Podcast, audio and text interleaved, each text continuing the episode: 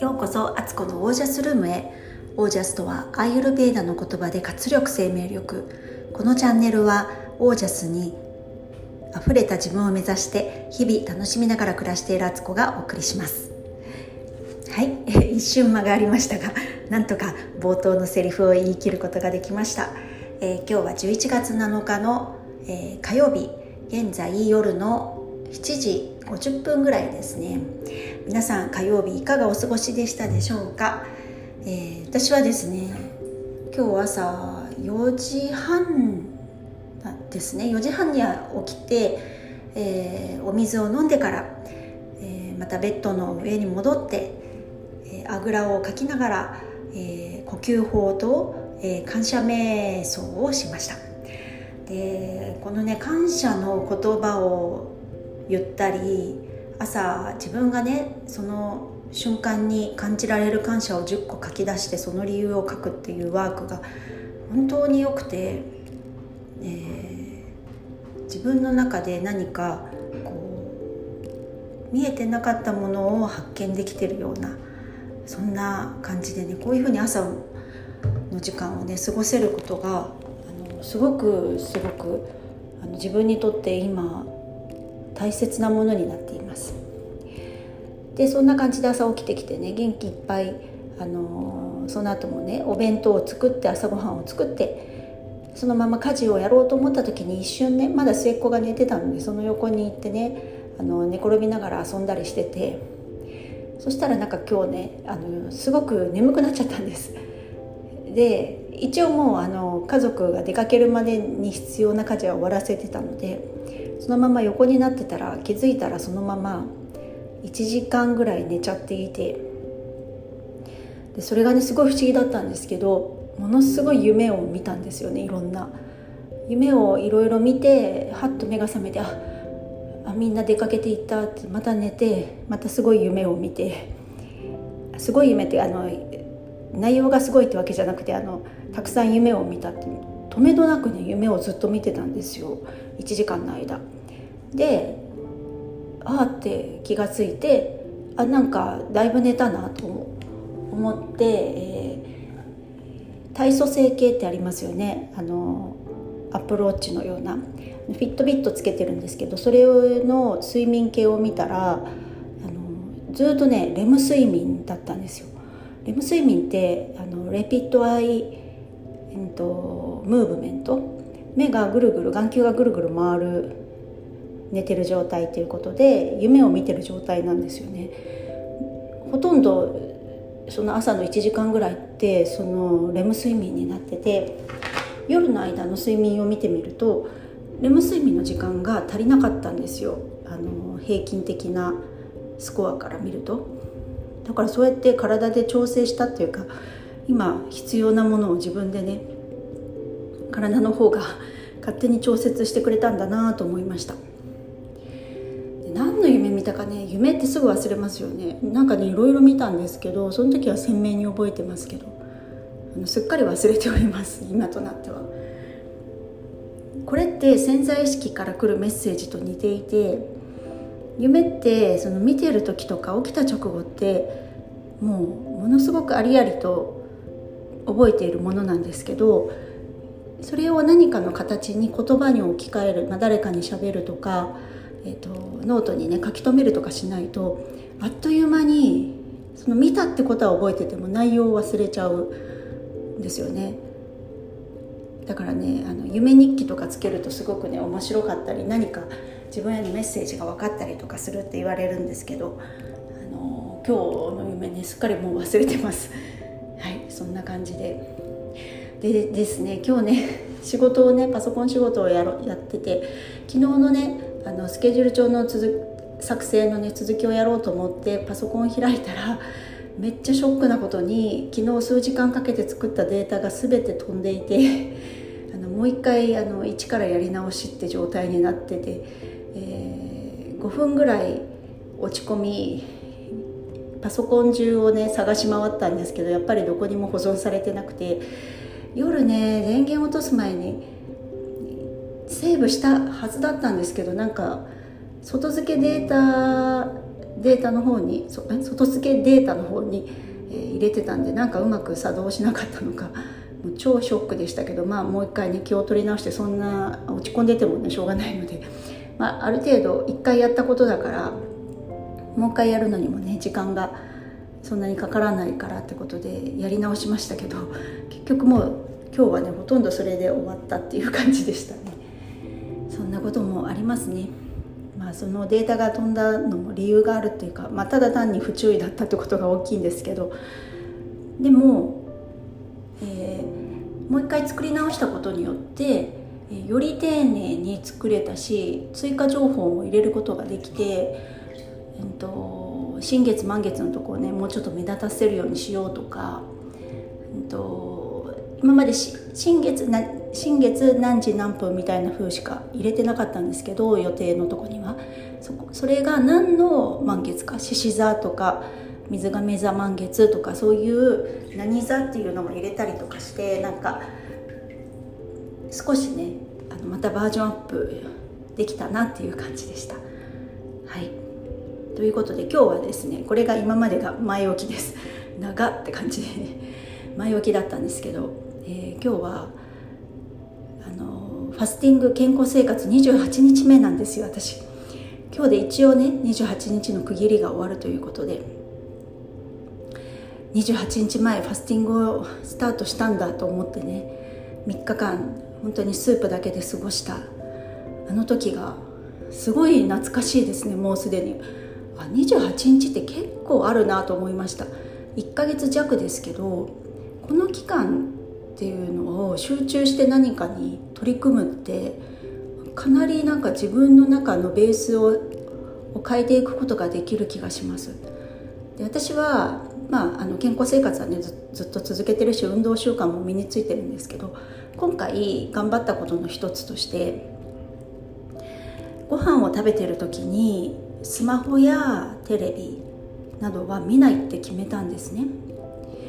それが何かっていうとファスティングしてる間に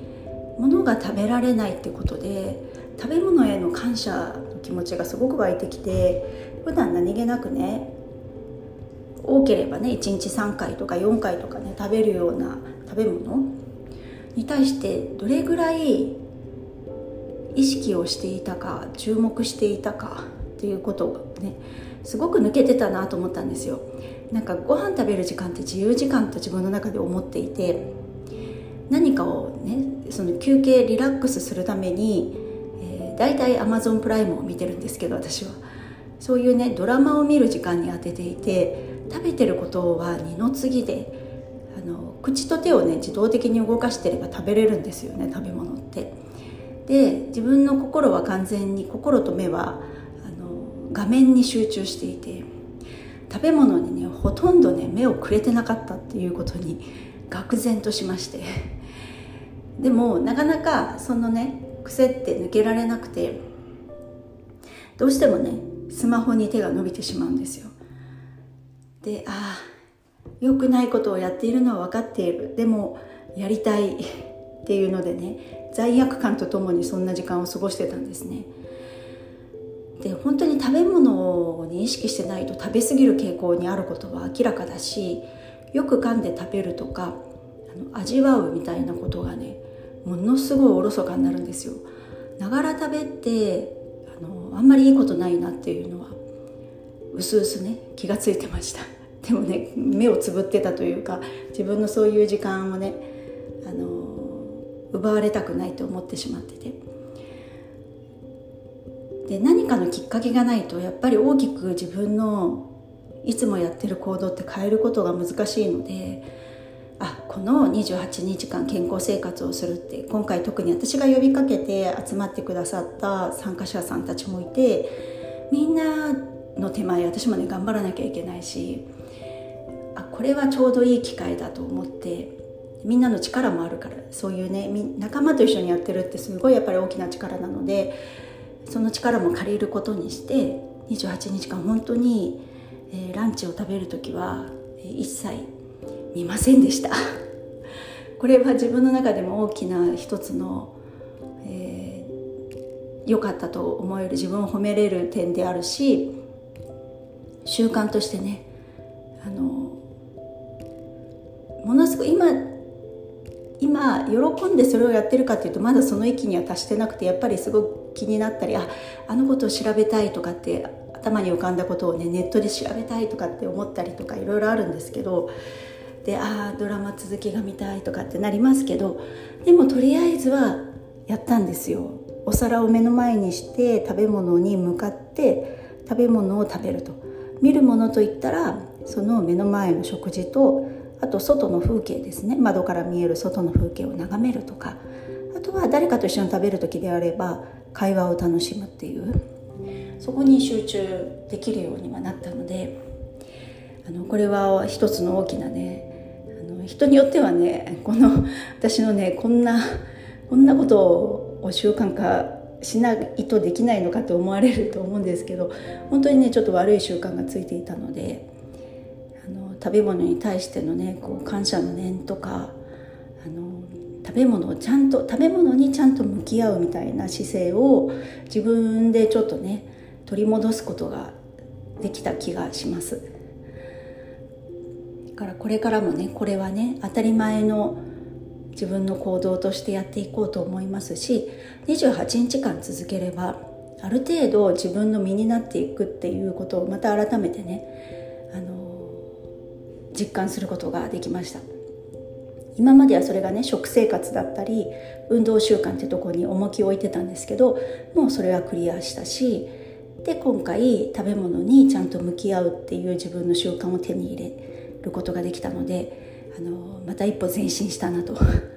自分で自分を褒めるっていうねこれすごい大事なことですのでね。あのそんな風な気持ちで今28日間を振り返っております。で私あの今今日来るな来るなと思ってたらやっぱりねピンポーンと来て生理ちゃんがねやってきましたのでえっとやっぱねこのね生理の前って体がねどうもコンディション崩れるんですよね。それは致し方ないことだと分かってるんですけど物理的にこう体むくんでたり食べ過ぎたり食欲が乱れるっていう傾向にあってだからちょっとね今あのすっきりしてる感じは全くないんですけど多分この生理が終わればまたすっきりした自分戻れると思うのでそんな私です。参加された皆さんは私一番早く始めた方より2日前に私は始めてるので2日後に終了する方が何人かいてまた3日後4日後にも何人かいるんですけど皆さんでね今週末は、えーと、最後に1回集まって Zoom でね報告会をし合って、えー、これから今までのことを振り返りつつこれから各自でどういうふうにやっていくかってこともねあの少しレクチャーも加えながらも皆さん自分の言葉で語ってもらおうと思ってますので、ね、それが本当に大事なことであの日常生活をいかに本番のように過ごしていくか。そんな肩肘張った本番じゃなくって、えー、自分の生活をレベルアップしていくってそれを自分でやっていくっていう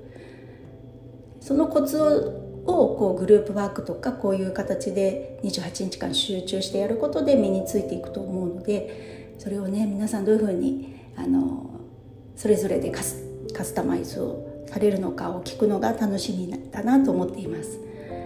で私は本当に体が変わるってことがすごく大事だと思っていて体が変われば必然的に考えることも前向きになって変わっていくんですよね。人って誰でもより良くなりたいって気持ちを根底に持っているのででそうなるその気持ちを発動させるためには体が快適である状態がすごく大事なんですよ。体のどこかがしんどかったり痛かったりうまく動かせなかったりどんどん老化していくっていう方向ねあのそっちに向かってると頭で何とかしようとしても無理なんですよね頭で考えることってコントロールできるのって本当氷山の一角の部分でしかできなくてそれよりもっと海の中にはね9割以上の本質の自分が隠れていてそこの自分をコントロールしているのは潜在意識って言われる無意識状態なんですよね。か無意識をの中にいかに意識的なものを入れていってでもかつ無理なくあのドラスティックに変えるんじゃなくってじわじわとベイビーステップを積み重ねていくかってことなんですよね。でそうやって本当に体が変わると前向きな気持ちになっていくし生活の中にあの余裕が出てくるので今までは見えなかった視野が見えてくるというかそこに目線が行くようになってきて、えー、それでそこからやっと本番の自分が生きられると私は思っているのでまず体を整える。それがファスティングだったり健康生活体質改善運動習慣っていうことなんだと思うんです。だから最初にねこのファスティングをやりたいと思ったんですよね今回。でその後次はね暮らしを整えていくことが大事だと思ってて自分の家の中を整えていく。暮らしの回し方を自分の納得する形ででも無理ない形で日々快適に過ごしていく。それができてから今度はマインドもちろん潜在意識にどうリあのリーチしていくかってこととかあのこの世の真理みたいなところが分かってくるとあそういうルールでこの世の中動いてんだなってそのルールっていうのは目に見えない力っていうものを知ってそれを味方につけていく。でその後最後に見えてくるのが自分の使命なんですよね。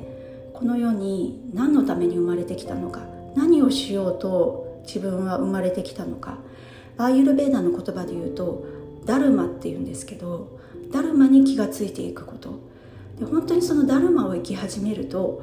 もう毎日楽しくて仕方がない。もし次の瞬間にこの命が終わったとしても満足感の中で死んでいけるんですよね。そのやっていることが途中で終わったとしてもそれでも自分はこの人生で1ミリでも先にねそれを動かしたんだっていう事実は残るのでそのねダルマに気づくっていうのがねすごく大事なんですよね。私も結局ね自分のダルマって何なのかってねまだ試行錯誤で探してる部分でもあるんですけどまあでもそれがこういう人生を楽しんで生きるみたいなことと自灯明に生きるってことが私は自分のダルマだとは思ってるんですけどそれに気がついていくとじゃあ明日何すればいいのかっていうことが分かってくるんですよね。何を優先していくことがいいのか。でそれを周りと敵対する形とか誰かに苦しい思いをさせるとかそういうやり方じゃなくって体が整って心が整って暮らしが整っている人っていうのは周りとバランスを取りながら調和しながらやっていけるんですよね。それって本当にあの目指す目指したい世界であってあの本当に平和な平和なんだけどみんな一生懸命生きてるみたいなこう何て言ったらいいのかなすごくこの世に生きながらも天国にいるような感覚と似てるんじゃないかなと思うんですよね。よくこの世界はこれから二極化するって言われていてこの世で生きながらも地獄を見る人と天国にまるでいるように感じる人と分かれてくって二層化していくってすごくスピリチュアル界で言われてるんですよね。私それはこのこういうこと同じ世界でも同じ事実があってもどうそれを受け止めてどう自分の生活に反映させていくかっていうのをどう捉えていくかだけの違いであってだから同じ隣同士に住んでてもおかしくないんですよね。隣同士に住んでて同じような環境にいるのに天国を感じる人と地獄を感じる人がいるっていう。で私あの天国天国飯店だったと思うんですけど本の名前が。雲国際さんっていうんですけどね。この彼の名前ちょっと違う区切りで読むとすごいね。あの音を違って読むとすごいもうダジャレの名前なんですけど知ってる方知ってご存知だと思うんですけどその彼が書いた本で「天国飯店」かな、えーと、死んだらどういう世界に行くかってことが書かれててそれが小説帳になってるんですけど、あのー、もし読みたい人いたらねちょっと一瞬ねここの辺聞かない方がいいかもしれないんですけどネタバレになるんですけど、えー、天国に行った人も地獄に行った人も同じ世界に住んでるんですよ。でお腹が空くと美味しいねご飯屋さんから匂いがしてきてそこに行ってみんなご飯食べるんですね。で地獄の人っていうのは地獄に行った人っていうのはもう目の前にものすごい美味しい料理を出してもらえるんですけどいつまでたっても食べれなくて目の前にあるけど食べれなくてどんどんお腹空いていくみたいな苦しい状態なんですよ。で天国に行った人っていうのはもう目の前に熱々のね美味しいねオージャスいっぱいそうなご飯が出てきてそれをパクパクパクパクパク食べてお腹いっぱいで幸せそう。で周りの人も幸せそう。って顔をしてるんですよ。でそのその違いは何かっていうとあのみんなねものすごい長いお箸を持ってるんです。そこにはそのお箸しかなくてその箸めちゃくちゃ長いから自分で持って自分の口に入れようとするととてもあの口に持ってこれないんですよ。長すぎて違う方向行っちゃうんですよね。で地獄の人はもうとにかく自分のことしか考えてないから自分の口になんとかその長いお箸を入れようとするんですけど、まあ、物理的に無理なんですよ。で一人でもうパニック状態になってそういうもう食べたいのに食べれないっていうね。そういう状態になるんです。で片や天国に行った人たちはどういう食べ方をしてるかっていうとその美味しそうな料理を長いお箸で掴んで向かい側に座った人の口に入れてあげるんですね。そうすると向かい側の人も自分の口に美味しい料理をね運んでくれるんですよ。それでお互いにご飯を口に入れ合ってお腹いっぱいになるっていう。そういう世界が天国の世界だって書かれててものすごい私はそれ読んだ時納得しましたね。こういうことかと思って。そういうねそういう世界に今後どんどんどんどんなっていくんだろうなと思って与える人はどんどん与えられるし独り占めしようとする人はどんどん苦しくなっていくっていうそういう時代が本当にリアルに目に見えるような形でね今まではそれが目に見えにくかったんですけどこれが目に見えるような形でね多分変わってくるんだろうなと思うので何か例えばいい情報を持ってたらやっぱそれを多くの人にシェアしようって楽しくねなんかこう言ったら持ってかれちゃうんじゃないかとかね自分が損するんじゃないかって思っていては思いながらそれをやっても意味ないんですけど本当にこう少しでも多くの人に幸せになってほしいとかその分け隔てなく余すことなくこれをみんなのためにきっとなるからっていう思いで何かをするっていうのは今後の世界ですごく大事なことなんじゃないかなと思っています。でそういうふうに思えるのも自分の自分がやっぱり満足しているというか体が心地よかったり快適な中にいないとそういう余裕って出てこないのでなのでやっぱりまず体のことを楽にしてあげて。でそれから暮らしのことを整えていく。それが大事なんじゃないかなと思ってこうファスティングのねプログラムをやったわけなんですよ。だからこれはただ単に体のことだけじゃないんですよね私やりたいと思っていることは。その先にある世界をみんなで共有したいからみんなで健康になろうっていう思いでこのファスティングプログラムをまず初めにねやってみたんです。でまた年明けにファスティングのプログラムは募集をしたいなと思ってますし、今後もねちょっとそのまたアドバンスで進んだ形でねあの次の段階に進む人にはまた新しいプログラムを考えたいなと思っています。はい。今日はそんなお話でした。